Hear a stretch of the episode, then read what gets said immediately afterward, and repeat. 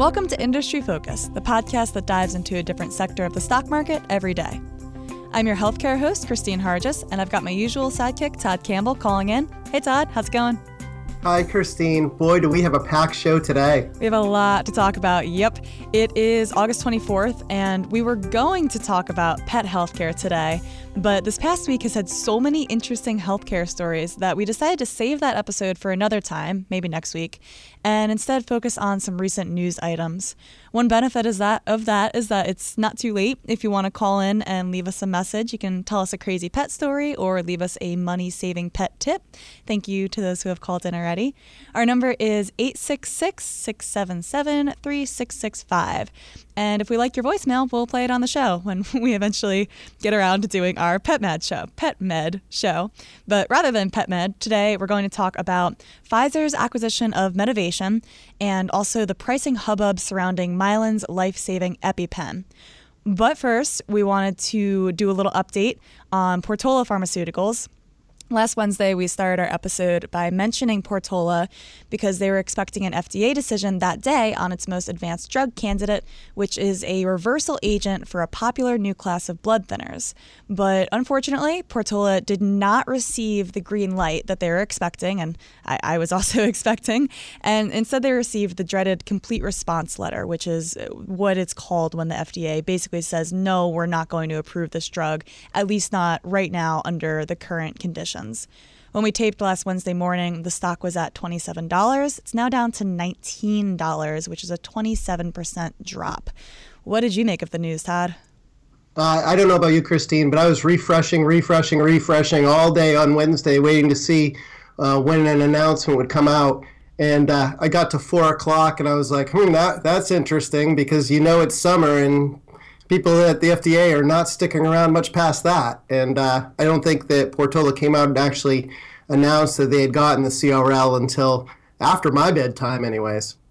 Yeah, which was a little bit surprising. This was the first instance that I know of that there was such a delay. I mean, we were expecting to know this in a very public way on that date. I think it was the the 17th of August. No, is that yeah, the 17th of August was last Wednesday. And we didn't really have full information until the next day. And I'm not sure if that was a delay on the company's part or if that was the FDA. But either way, there's now a lot of suspicion and tension going on about did management intentionally delay the release of this information? Right, and you saw the shares sharply sell off around three. I think it was three or three thirty, something like that. Right on Wednesday. Uh, Right, on Wednesday. So, you know, I, I, tend to think that the CRL had been received. Rumor was getting around, maybe the company. Uh, and it just kind of goes to show how surprising this is. You know, the, the drug that's in question was a drug called Andexxa, and Andexxa was going to be, if approved, the first reversal agent that could be used against a class of anticoagulant drugs called factor XA inhibitors. And um, factor XA inhibitors are huge selling drugs, uh, more than $5 billion a year in sales. Uh, but there is no FDA approved way to reverse their effects. So if you know they're being taken by an elderly person, that person slips and falls and maybe has a bleeding event, um, they have to use things that aren't necessarily the best things uh, out there to to stop the, the bleeding. And that has a lot of people, including myself, thinking, hey, you know, this this drug has a really good chance of approval because it showed in clinical trials that it works. It can stop the activity of these drugs. Right. It had very strong clinical results, as you mentioned. So then, what did the FDA have to say? Why did they say no? Well, there were three things that were highlighted by the company in the conference call that the FDA cited for the reasons for, for issuing the CRL or, or the rejection. One was that they had some, what they called, con, well, we'll call it concerns, concerns about the manufacturing process at the contract uh, research or, uh, uh, uh, um, facility that was going to be manufacturing Andexxa. Um, in the pre-approval meetings that the company had had with the FDA, uh, they had walked away from those thinking that any issues that were raised were minor and would not require uh, fixing um, ahead or derail the application or fixing ahead of the of the approval date. Obviously, that's not the case because it was the first thing and the most major thing cited by uh, the company as the reasons for rejecting it. I'll, I'll, point uh, out before moving on to the other reasons that this manufacturing, that's something that the FDA is cracking down on more and more. We saw this with Valeant last month. There is a, another case for AstraZeneca in May for a cholesterol drug. Uh, OPKO has had has had some bad news regarding manufacturing from the FDA, and Portola would be a first-time manufacturer too. So in that regard, maybe it's not entirely surprising that they didn't have the manufacturing capabilities 100% ready to go. But the reason that it is actually pretty shocking is because they had been so pointed, the, the management of Portola, in saying, yes, the messaging that we've received from the FDA is that there are only minor issues which are fixable and which we're all over, we're on top of this, and it shouldn't be a concern.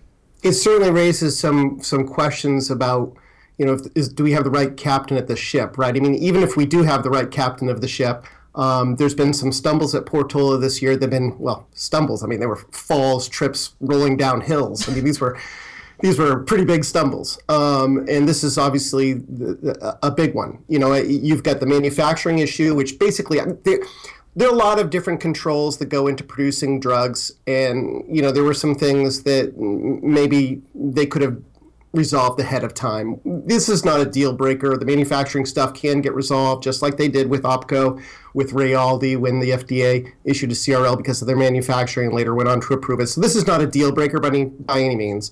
Um, the FDA also came out and said, listen, we want more information because you said that you want this drug approved for use with uh, Johnson Johnson Xarelto and Pfizer and Bristol Myers Eliquis, but you also listed two other drugs. And frankly, we don't have enough data supporting approval for those two other drugs.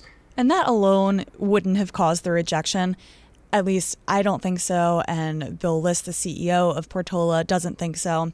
But this was supposedly in the contents of the letter. And I say supposedly because you never actually really know the contents of these CRLs, your complete response letters. You kind of have to take the company's word for it. Yep, exactly. And you know, the last thing that that you know they had said is that the FDA had requested some information about some various cohorts in the studies that, that for the data that was submitted. Uh, Portola submitted that information over the course of the past few weeks, and frankly, the FDA just didn't have enough time to review that information. So you had three different things um, that that caused the CRL. Uh, all of them were unexpected by Portola's management. None of them ultimately should be a deal breaker for eventual approval. However, now the timeline for such an approval is is up in the air and it's anyone's guess. Exactly. And the company is hoping to resubmit by the end of the year, but this is a setback, definitely in terms of timeline, if not so much in terms of whether the drug actually works, because I think it's clear at this point the drug does work. And there, these are other issues aside from that. Right, and then it comes down to the question, Christina, like, what do you do with it if you're an investor? You know, the market cap of the company is now only 1.2 billion. That's um, arguably pretty small given the market opportunity, they would be avail- available to eventual approval in Andexxa. You know, you know, the company estimates about 100,000 patients a year could benefit from Andexxa's use. Um, you know, price tag of, of 3,500 to 5,000, somewhere in that range, wouldn't be, you know, out of the ballpark. You know, so you've got a, a drug that could do a few hundred million dollars in sales, and maybe 1.2 billion isn't is kind of light based on that opportunity.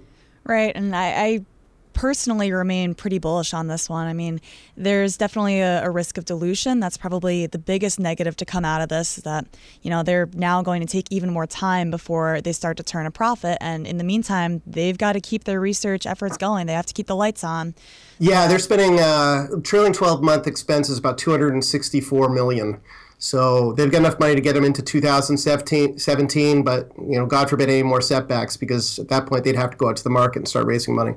Exactly. And the other big risk to keep in mind here is that this has become a fairly emotional stock. I mean, without actual earnings, people are trading based on their emotions. And to me, that's just a reminder that if you are into a company, if, whether it's Portola or another company, be interested in it for the long term. I mean, I have had this thesis about Portola and it is a long term thesis. It's three to five years, maybe even more than that.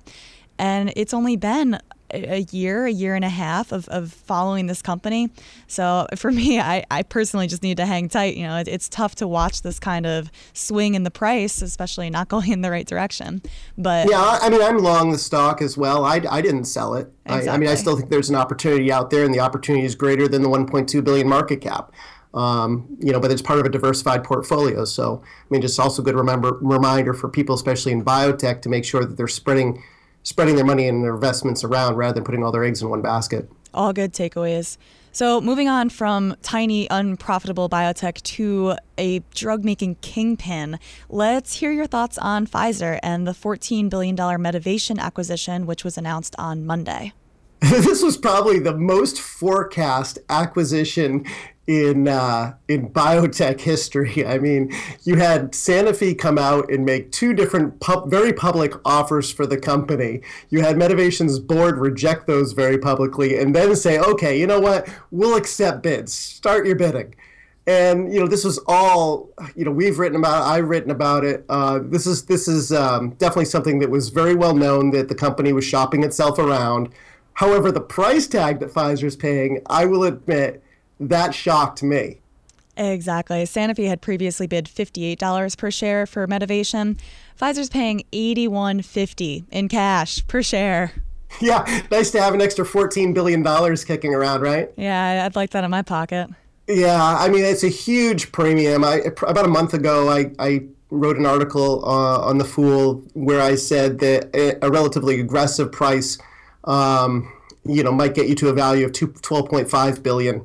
So, so you know you, you're paid a they pay, pfizer paid 14 billion dollars for a company that you know this year thinks it's going to generate a little bit less than a billion in in uh, in in revenue. So I mean, at least you know, it's profitable. That that's good.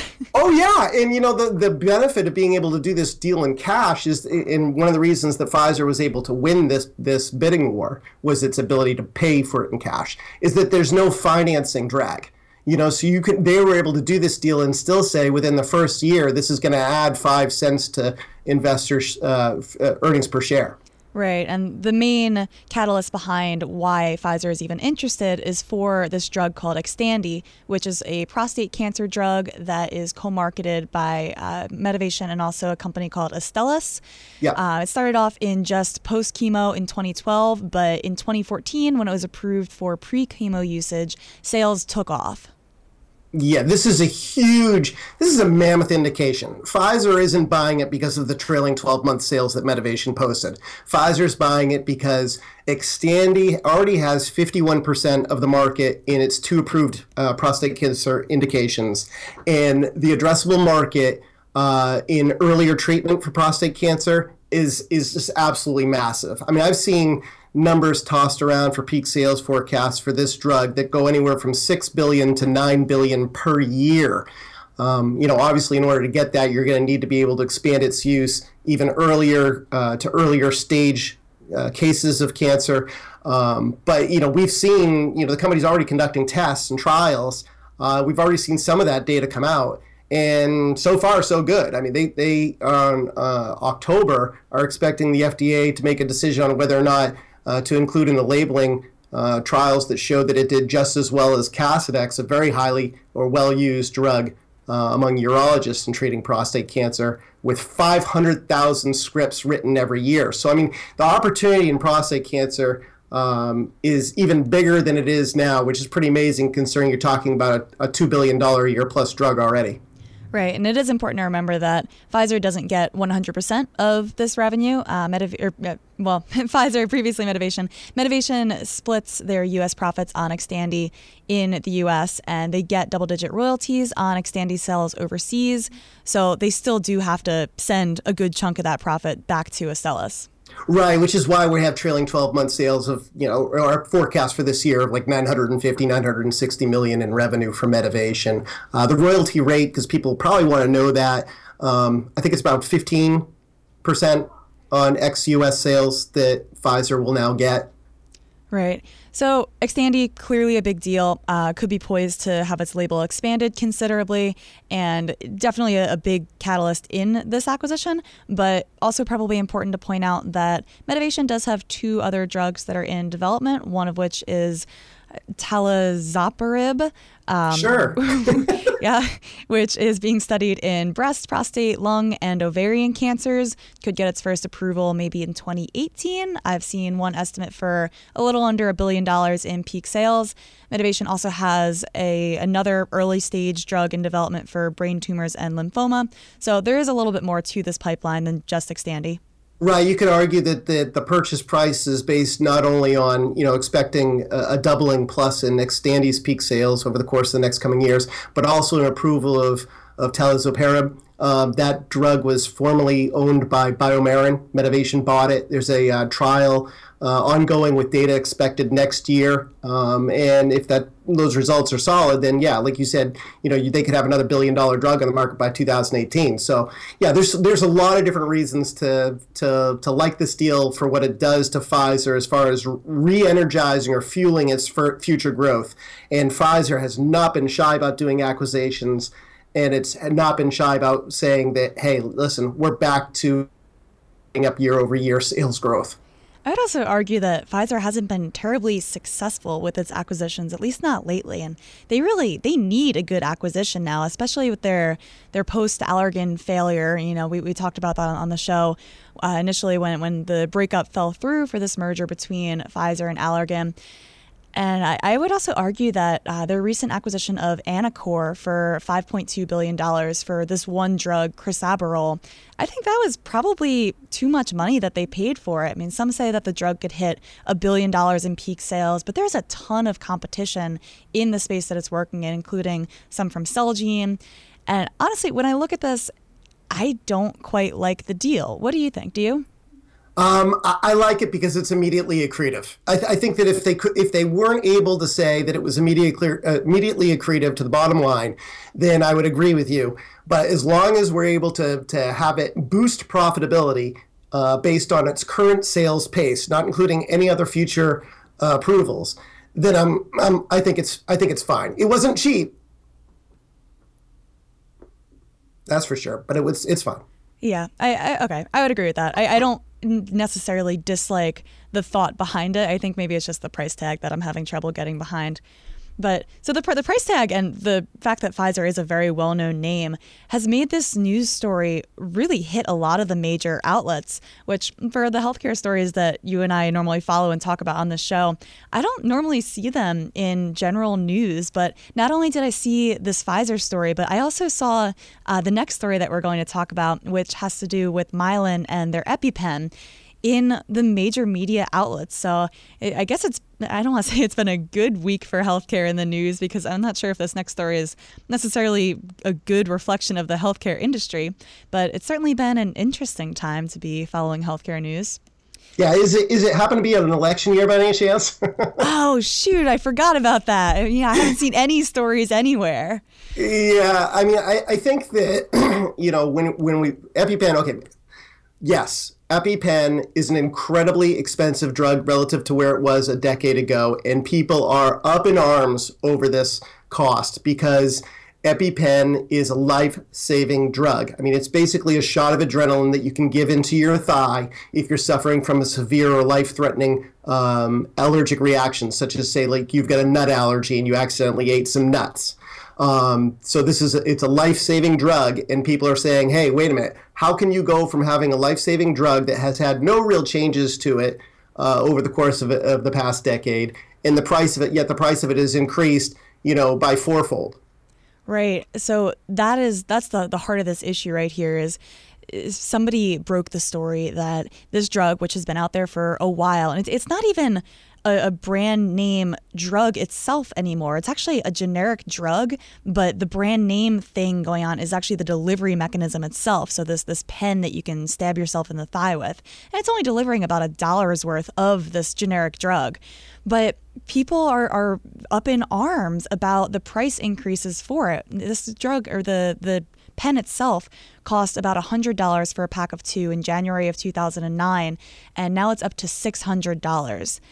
And this is something that's pretty widely used. I've seen estimates that one in 50 Americans are at risk for the kinds of allergies that EpiPen is designed to fight. And many of these are kids. And I think that's really why people are, are getting defensive here. I mean, not only is this a, a, tremendous price increase for a widely used drug, but it's something that saves children's lives.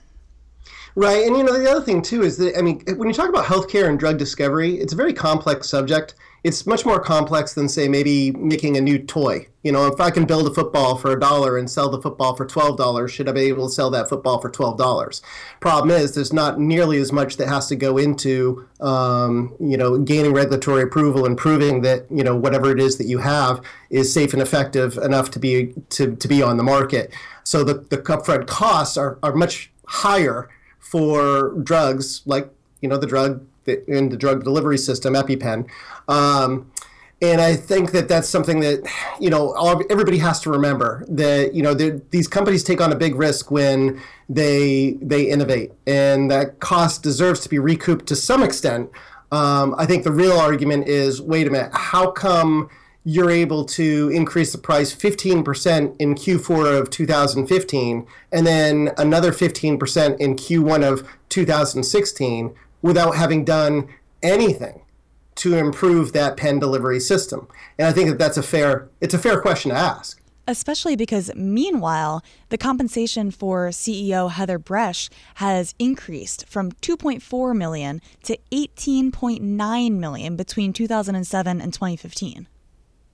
Right, and then there's the whole on top of that, there's the whole hey, by the way, did you notice that Mylan did a tax inversion where they moved their headquarters overseas on paper to be able to avoid or lower their corporate tax rate? So, I mean, there's a lot of different moving pieces where we look at this and say, you know, you know, this isn't necessarily um, a, a, company that's acting in good faith with the American or U.S. citizen, I suppose would be the the argument, and that's maybe one of the reasons now that um, the CEO is probably going to have some explaining to do in front of Congress.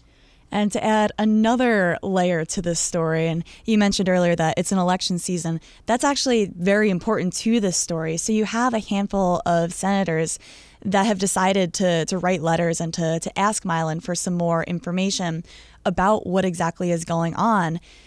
And it, you can see why. I mean, this is a great opportunity for a representative to stand up for the people, you know, to, to go in and, and lay down the law against these uh, gigantic conglomeration healthcare companies that might be abusing the small people.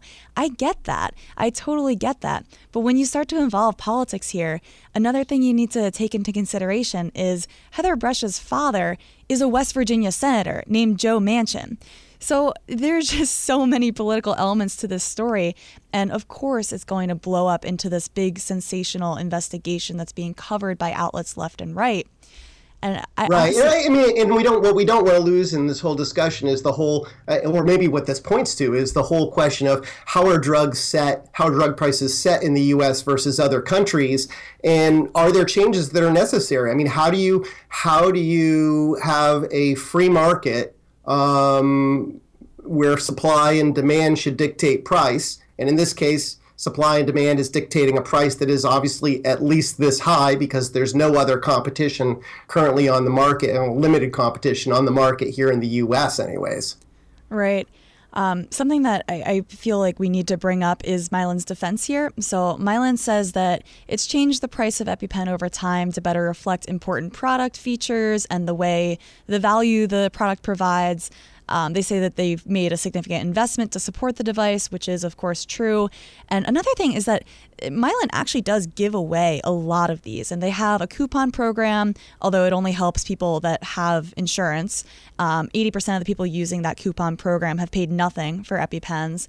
Mylan also has a program to give schools these EpiPens for free. About half of U.S. schools have signed up, but there are also some issues there. The program only gives each school four EpiPens, and the rest have to be bought themselves. And then you get the opposite side of that coin, where Mylan spent about $4 million in 2012 and 2013 lobbying for access to EpiPens as a whole. And they, they pushed legislation such as the 2013 School Access to Emergency Epinephrine Act, that's the drug in EpiPens, which encouraged schools to stock epinephrine auto injectors, which that's the generic way of saying an EpiPen. So the, I don't know. I don't know if the company really has a valid defense here. I can see a little bit of both buckets. Christine, I saw a study, and I can't, unfortunately, I can't remember exactly where it is. I'll have to look it up to get back to, to listeners. But I saw a study that showed that when generic drugs are about to face, or when drugs are about to face generic competition, in the two years leading up to that launch of that generic competition, the prices of those drugs tend to rise substantially uh, to try and, I guess, bring forward some of those sales before they face that that threat. And I think that it shouldn't be ignored by investors that earlier this year, the FDA actually rejected an approved generic um, alternative to the EpiPen that was being um, uh, made by Teva Pharmaceutical. Uh, so, yes, there was supposed to be this year another competitor uh, on the market. Unfortunately, though, that got sidelined, and now Teva doesn't think they'll be able to get that product on the market until 2017, maybe 2018. At that point, price competition comes in, and the price should naturally go lower again. Um, so this could be a temporary phenomenon. And obviously, there's lots of different things that are going into this too, including health insurance and the use of high deductible plans, uh, drug formularies that are maybe moving EpiPen higher up and requiring higher co-payments and higher co-insurance. This is really something that's affecting not necessarily people with Cadillac insurance plans, but more like uh, people with uh, middle-income families. Maybe they're getting exchange, uh, insurance through the exchanges, or maybe um, uh, can't afford the, the the best insurance plans on the market it definitely leaves you with a lot to think about, a lot of moving parts, uh, a lot of people with different opinions coming in. Um, definitely an interesting story to watch. Folks listening, thanks for tuning in. I, I, hope you found today's show interesting. If you like Industry Focus, leave us a nice review or, you know, a, a bad one if, that, if, that's how you really feel. Uh, your feedback, it helps us make the show better, so we appreciate it. And it also helps us get our show in front of more eyeballs or ear lobes, I guess, since it's audio. As always, people on the program may have interests in the stocks that they talk about, and the Motley Fool may have formal recommendations for or against, so don't buy or sell stocks based solely on what you hear. I'm Christine Hargis, and on behalf of myself and Todd Campbell, thanks so much for listening, and full on.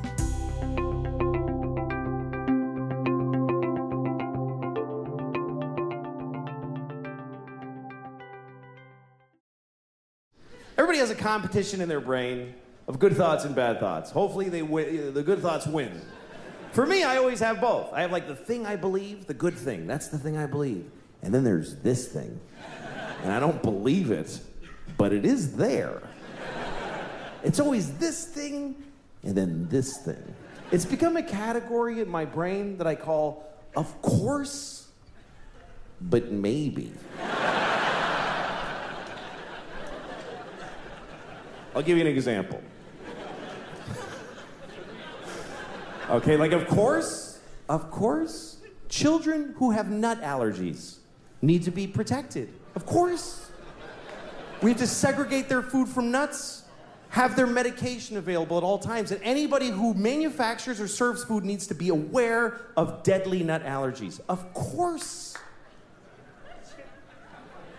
But maybe, maybe if touching a nut kills you, you're supposed to die.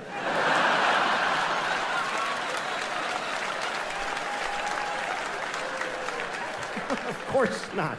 Of course not. Of course not. I have a nephew who has that. I'd be devastated if something happened to him. But maybe, maybe, if we all just do this for one year, we're done with nut allergies forever.